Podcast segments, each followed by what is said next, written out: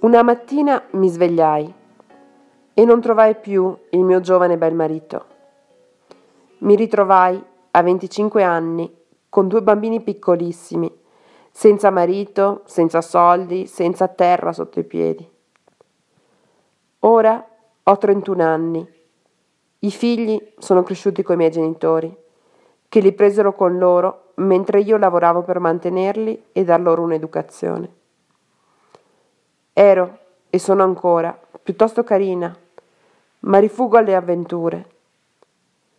D'altro canto, nessun uomo si sogna di prendermi con due figli. Nessuno. Perché le nostre leggi sono così spietate e finiscono per farci rinunciare a un sogno sacrosanto.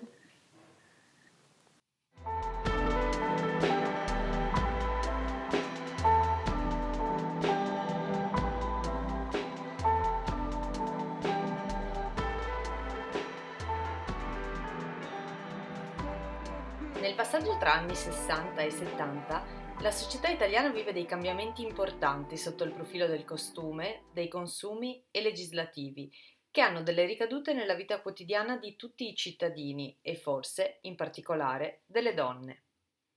Questo podcast intende approfondire alcune delle novità che soprattutto le donne si trovano ad affrontare ben consapevoli che una società in cui ad una componente si offrono maggiori possibilità di espressione, diritti e tutele, è una società che in toto cambia, si migliora e progredisce.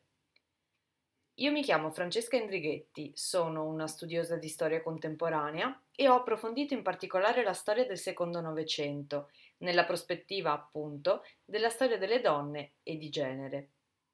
Alcuni degli argomenti che verranno approfonditi nelle puntate sono tratti dalle riflessioni che ho compiuto fin qui sui temi dell'irrompere all'interno della società italiana delle donne, con i loro desideri, i loro corpi, la loro sessualità, le nuove leggi che cambiano il modo di fare famiglia e dunque l'ambito del privato, i discorsi legati alla violenza sulle donne.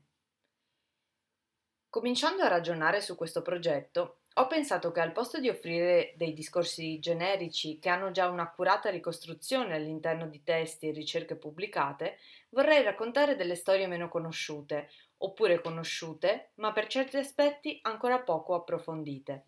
Nel corso delle puntate mi sentirete spesso citare le riviste dell'epoca. Le ho utilizzate per cercare di capire se e come mostravano all'opinione pubblica i cambiamenti in corso e all'interno delle riviste, in particolare, le rubriche di posta con i lettori, che sono una fonte particolare perché rendono vive le sensazioni, gli umori, i dubbi e i problemi delle persone comuni che alle riviste scrivevano.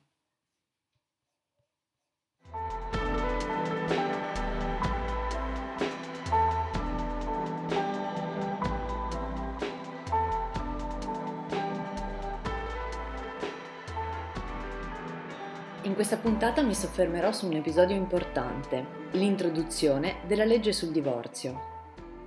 L'introduzione del divorzio in Italia costituisce un momento centrale nel percorso verso la modernizzazione del Paese, innanzitutto perché riguarda la famiglia, ovvero l'indicatore più attendibile delle trasformazioni della società nel passaggio dall'economia di guerra alla crescita impetuosa degli anni del boom economico. Molto meglio di qualunque altra istituzione, il nucleo familiare riproduce i meccanismi e le contraddizioni del cambiamento economico-sociale. La famiglia, inoltre, come ricordavo nelle scorse puntate, è uno dei luoghi in cui esplodono le contestazioni, anche generazionali, del decennio 60-70. La legge sul divorzio è inoltre la prima di molte importanti riforme che riguardano ciò che si considerava il privato, che hanno cambiato in modo consistente la vita degli italiani e delle italiane e che hanno traghettato il paese verso una condizione più paritaria tra uomini e donne. Riprendiamo dunque da qui, analizzando le implicazioni più profonde che la legge prima e il referendum poi hanno rappresentato. Cercherò di dare voce ad alcuni tra i più importanti personaggi che parteggiavano per il fronte divorzista e per quello antidivorzista, cercando di entrare nel clima del tempo, per rispolverare quanto combattuta fu quella battaglia, il cui esito sembra ai giorni nostri così scontato. Si fronteggiarono infatti all'epoca due modi diversi di concepire la famiglia. Forse è importante ricordare che quando nel 1965 il deputato socialista Loris Fortuna porta in Parlamento una proposta di legge sul divorzio, in tutti i più importanti paesi europei il divorzio era già stato normato. In Francia con alterne vicende ma già dalla Rivoluzione francese, in Inghilterra si può divorziare dall'età vittoriana, precisamente dal 1857, quando venne istituita a Londra la Corte per il divorzio e le cause matrimoniali. Tuttavia, tra le cause di divorzio di uomo e donna c'era una forte disparità. Per una donna ottenere lo scioglimento del vincolo era molto più difficile in quanto doveva provare la crudeltà del marito e non bastava il semplice adulterio. In Germania si può divorziare dagli anni 30, così come in Spagna, anche se sotto la dittatura di Franco venne abolita questa possibilità e reintrodotto il divorzio come noi lo conosciamo solo nel 1981. In Italia il primo a parlare di divorzio era stato il deputato Salvatore Morelli, quando nel 1867 inserì lo scioglimento del matrimonio all'interno di un progetto di legge tendente alla abolizione della schiavitù domestica con la reintegrazione giuridica della donna, accordando alla donna i diritti civili e politici. Morelli, parlamentare poco ricordato, ha tuttavia il merito di aver tentato già negli anni 70 dell'Ottocento una riforma del diritto di famiglia che avrebbe portato i coniugi alla parità di diritti, nonché alla tutela e parità di diritti tra figli legittimi e illegittimi. Egli avvocava inoltre la possibilità di prevedere il divorzio quale strumento di contenimento della violenza coniugale, assegnandogli quindi una funzione preventiva rispetto ai più gravi disordini domestici. Come dicevo, nel 1965 la proposta di divorzio viene stralciata, ma attorno al deputato socialista Fortuna si formò immediatamente un seguito importante di opinione pubblica. Il settimanale milanese ABC iniziò infatti una campagna di sostegno al progetto di legge Fortuna. All'interno della rivista, la rubrica dedicata ai comportamenti sessuali degli italiani, curata da Renata Pisu, che si firma con lo pseudonimo di Cristina Lid, è molto seguita e prontamente lancia una raccolta di apposite cartoline prestampate e allegate al giornale da compilare e spedire all'onorevole Fortuna alla Camera dei Deputati. Quella letta in apertura era proprio una di queste lettere.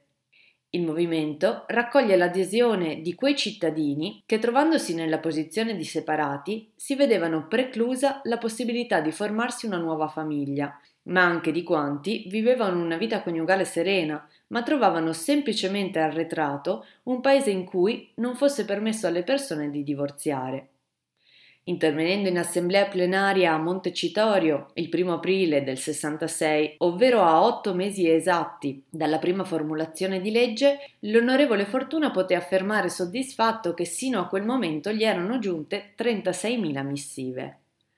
Il sentimento comune delle persone che scrivono mette in luce come si sia modificata la concezione familiare. Le persone indicano che la vecchia idea di matrimonio istituzione è superata in favore di un contratto matrimoniale revocabile. La stabilità del matrimonio è concepita a partire dalla volontà dei coniugi di stare assieme e non da un dogma immodificabile. Il Partito Radicale si mobilita e organizza a Roma un dibattito pubblico al quale partecipano, fra gli altri, la comunista Luciana Castellina, il democristiano Giovanni Migliori e appunto Loris Fortuna. All'interno di un confronto duro e serrato emergono nettamente le posizioni dei maggiori partiti, l'intransigenza della DC, il favore pieno espresso dal PSI, il tatticismo del PC che non assume ancora una posizione netta a favore del divorzio, ma sostiene, in termini più generali, l'esigenza di una riforma del diritto di famiglia. Infatti, solo dopo l'approvazione della legge e già in piena campagna referendaria, il PC considererà il divorzio come obiettivo politico di libertà e uguaglianza. In questa fase è soprattutto il settimanale Noi Donne dell'UDI a sostenere apertamente la battaglia per il divorzio prendendo anche le distanze dalla dirigenza del PC, ancora titubante o defilata sul tema. È proprio la vasta eco che questo dibattito ha sulla stampa nazionale a dare il via alla battaglia culturale e politica pro o contro il divorzio, una battaglia virulenta che coinvolgerà la sfera privata di milioni di persone, irrompendo sulla scena politica e pubblica e assumendo per alcuni protagonisti i toni di una crociata.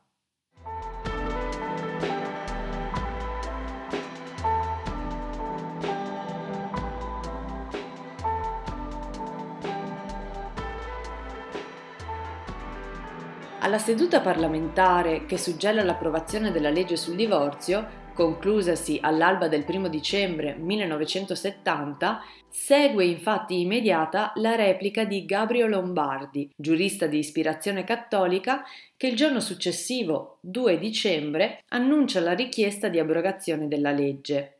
Era nato a Roma il Comitato Nazionale per il Referendum sul Divorzio. Alla vicepresidenza sedeva la socialista Lina Merlin, che considerava la neonata legge non atta a garantire i diritti delle donne e perciò, con lo stesso vigore che l'aveva animata nella battaglia per la chiusura delle case di tolleranza, decide ora di combattere sul fronte antidivorzista. Vedremo come proprio una differente concezione di tutela della donna sia al centro dei discorsi portati avanti tanto dai divorzisti che dagli antidivorzisti. Il quotidiano della CEI, Avvenire, pubblica già in quel 2 dicembre un appello per indire immediatamente un referendum che dovrebbe spazzare via la legge sul divorzio. L'obiettivo immediato è la raccolta delle 500.000 firme necessarie alla promozione del referendum abrogativo sul divorzio. Sappiamo che il comitato antidivorzista raccoglierà quasi un milione e mezzo di firme, una quantità enorme che convinse i cittadini che animavano il movimento che la cultura cattolica fosse ancora così radicata e diffusa da respingere quella che, nei comizi e nei pubblici dibattiti, presentavano come una catastrofe per la famiglia. Il dibattito che si consuma in questa fase si dimostra ancora più appassionato rispetto a quello che nella fase precedente aveva portato alla scrittura della legge. La posta in gioco era altissima e non riguardava solo la legge in questione. La democrazia cristiana, principale partito al governo, temeva che il successo del fronte divorzista potesse aprire la strada al PC come valida alternativa rispetto all'esperienza ormai fallimentare del centro-sinistra. Dietro la crociata del referendum sul divorzio c'era dunque in gioco qualcosa di ancor più rilevante, un sistema politico in bilico fra il peso crescente della società civile che chiedeva un cambiamento in senso progressista e il tentativo di sbarrare la strada a questo cambiamento. La campagna referendaria fu perciò scandita da anni di durissima battaglia politica e culturale, con il coinvolgimento di tutti i partiti, della società civile e di quasi tutti gli organi di stampa, i principali quotidiani nazionali e locali e anche i periodici più differenti fra loro il settimanale ABC, che primo fra tutti, lo abbiamo visto, aveva ospitato i fuorilegge del matrimonio, sino alle riviste femminili più diffuse come Amica, Annabella e Grand Hotel, il più famoso dei fotoromanzi. Famiglia cristiana di solito restia a parlare di argomenti di cogente attualità, in questo caso fu solerte nel promuovere la famiglia quale istituto indissolubile. Mentre i muri delle città cominciarono a colorarsi di manifesti in difesa della famiglia, il Comitato per il no al referendum, per promuovere la propria campagna, chiamò a raccolta alcuni personaggi dello spettacolo. Il PSI produsse un 45 giri divorzista. Sul lato A la canzone L'anniversario di Domenico Modugno, mentre sul lato B del disco il discorso Cosa ne penso del divorzio, recitato dall'attore Arnoldo Foà. È ormai storico lo spot di Gigi Proietti ripreso in un terrazzo mentre innaffia i fiori e continua a ripetere semplicemente no, alternando il tono serio allo scherno e infine canticchiando. Un altro spot vede invece l'attore Nino Manfredi ripreso nel backstage di uno spettacolo. La scenetta si compone di un dialogo tra l'attore e un giornalista che lo intervista sul tema.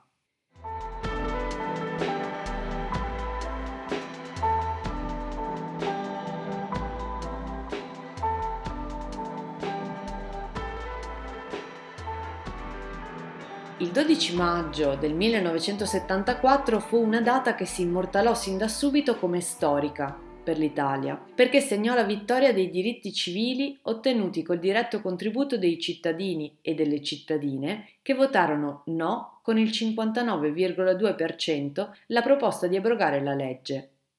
Quel risultato, nettamente a favore del mantenimento del divorzio, Fu una vittoria clamorosa, che rivelò però un'Italia ancora divisa e tuttavia certa della strada intrapresa.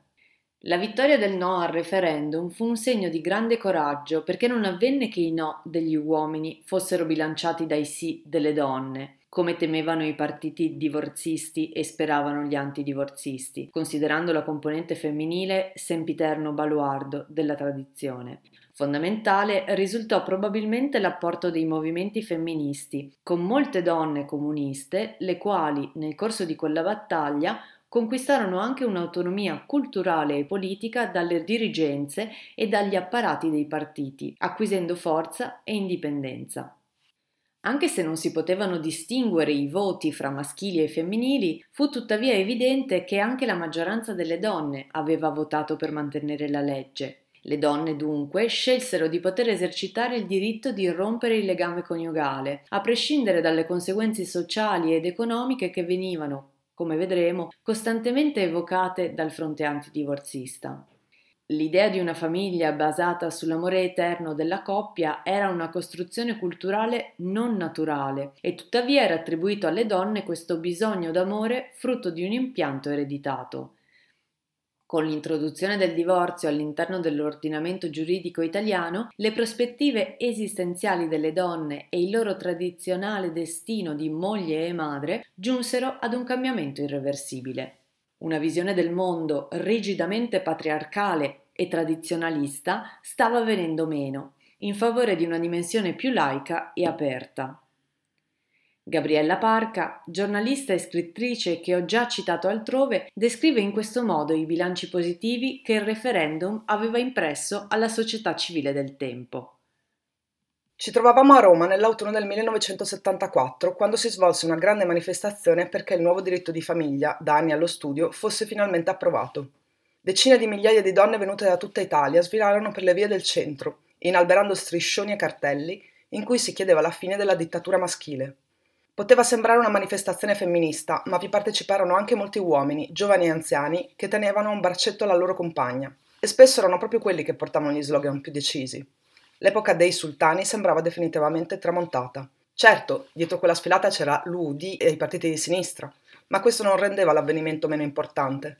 Infatti la novità era che si erano mossi i partiti, che il problema dell'imparità dei sessi non fosse più considerato un fatto marginale, ma fosse diventato una questione politica. L'accento della giornalista sulla presenza di tanti uomini è la rappresentazione, anche visiva, di un mutamento culturale che lei rimarca essere tanto femminile quanto maschile. Mutamento che riguarda anche le prospettive dei partiti e non solo i comuni cittadini. A distanza di decenni, in questa battaglia per il mantenimento del divorzio si può vedere una manifestazione dei cambiamenti profondi nelle mobilitazioni delle masse e nei comportamenti degli italiani. L'esigenza di legalizzare il divorzio era infatti profondamente sentita da parte dei cittadini comuni. Si calcola che nel periodo di promulgazione della legge i separati fossero circa 2 milioni e insieme ai loro familiari formavano una schiera di 5 milioni di persone direttamente interessate. Il voto del referendum rende poi manifesti una serie di cambiamenti e processi in atto, come dicevo, che ancora erano sotterranei, ma che sarebbero diventati più evidenti negli anni successivi. Il fatto, ad esempio, che l'esito della votazione fu dettato molto più da ragioni soggettive di ordine etico e civile che non da ragioni ideologiche o dalle indicazioni dei partiti e della Chiesa, e questo in una società italiana che si voleva ancora profondamente cattolica. La mentalità delle persone comuni, inoltre, risultava più avanzata e moderna sia nelle pratiche quotidiane che nei quadri mentali della capacità di lettura e analisi della realtà espresse dai partiti e dall'immaginario che molti esponenti politici cullavano ancora come solida certezza. La certezza più solida che il referendum aveva minato era quella di un'Italia ancora tradizionale, conservatrice e rigidamente attaccata ai valori del cattolicesimo. Non meno sentita fu d'altra parte la questione di principio, l'idea cioè che il divorzio costituisse un diritto civile. La portata di quel voto, nel lungo periodo, assunse connotati più ampi e profondi. Era la prima volta che in Italia la libertà di scelta si imponeva su una concezione della vita diffidente e ostile verso la libertà individuale, soprattutto della donna, ritenuta più tutelata all'interno di un matrimonio considerato indissolubile. Si trattava di una visione punitiva della condizione femminile, che nella fine del matrimonio temeva l'esaurirsi dell'obbligo morale verso la famiglia e i figli e paventava l'annullarsi del senso di sacrificio che l'equilibrio familiare comportava. Di colpo tutto ciò fece apparire arretrato e bigotto il sistema che aveva tollerato fenomeni di costume assai diffusi, come le relazioni extraconiugali approdate a seconde famiglie di fatto, con conseguente mancato riconoscimento di tanti figli illegittimi quell'Italia che aveva alimentato il silenzio sui numerosi viaggi verso la Repubblica di San Marino che tanti personaggi pubblici, fra cui anche alcuni politici, facevano per divorziare. Ho ritrovato alcune delle istanze portate avanti da chi era pro o contro il divorzio.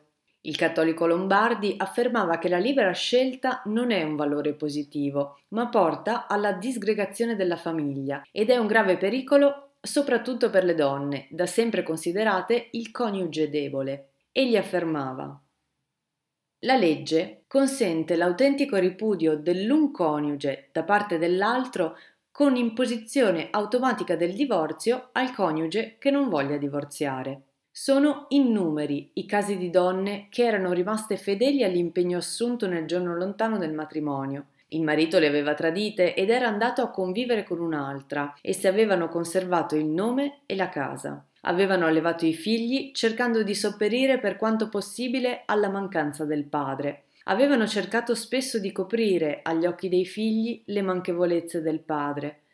Ora si sono vedute imporre il divorzio con una brutalità disumana hanno perso ogni assistenza mutualistica, hanno avuto un assegno mensile per lo più inadeguato al minimo vitale necessario. Secondo Lombardi, una delle cause principali che determinavano il fallimento dell'unione coniugale consisteva nel furto di marito, messo in atto dalle donne più giovani. Giustificando ancora una volta gli uomini, sosteneva la passeggera tentazione di vagabondaggio sentimentale rimane senza conseguenze se ad essa non risponde una terza persona che pur deve sapere come non sia consentito rubare quanto appartiene irrevocabilmente ad altri. Nell'interpretazione del giurista cattolico antidivorzista, quindi, la doppia morale secondo cui all'uomo è concesso un margine di azione maggiore anche quando essa è illegale, era ancora tenacemente salda a regolare i comportamenti tra i coniugi. Il deputato socialista Fortuna criticò molto aspramente le posizioni di Lombardi, soprattutto per ciò che concerne la visione della donna, proposta dagli antidivorzisti come soggetto passivo. Fortuna afferma infatti gli argomenti degli antidivorzisti sono semplici, brutali, efficaci perché si basano su uno stato generalizzato di acultura, perché si innestano su uno stile di vita rassegnato e passivo, divenuto ormai senso comune. Il fatto è che gli antidivorzisti puntano proprio sulla condizione servile della donna esclusa. Si dice tu donna, con il divorzio, corri il rischio di perdere tuo marito. E siccome sei economicamente debole, resti sola, abbandonata, senza mezzi di sostentamento, senza mutua, senza pensione, mentre il tuo uomo se la spassa con le ragazzine più giovani. E a fare questo discorso sono proprio coloro che, opponendosi ad ogni mutamento libertario della società, contribuiscono a mantenere la donna in una condizione subalterna, assolutamente e completamente soggetta allo strapotere dell'uomo nella società attuale. È interessante ribadire che molti degli interventi dei due schieramenti si rivolgono espressamente a un bacino elettorale femminile, costruendo, anche in questo caso, due distinti e opposti modelli di donna. La propaganda degli antidivorzisti considerava le donne come soggetti passivi e il matrimonio sostanzialmente come uno strumento atto a proteggerle e garantire loro stabilità. I valori morali, quelli religiosi e il rapporto d'affetto tra i coniugi che lo fondano erano tuttavia accantonati in favore di argomentazioni economiche di interesse e sociali di convenienza. Da parte sua, invece, il socialista Fortuna argomenta così. Tutto questo discorso deve essere rovesciato.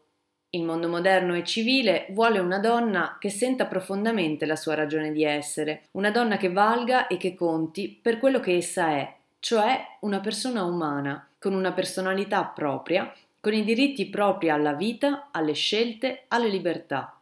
Il diritto al divorzio comporta la rivendicazione per la donna di essere se stessa, di non soggiacere a condizioni umilianti di sottomissione solo per non perdere alcune possibilità di sopravvivenza, collegate, nelle condizioni attuali, solo alla paternalistica benevolenza dell'uomo proprietario.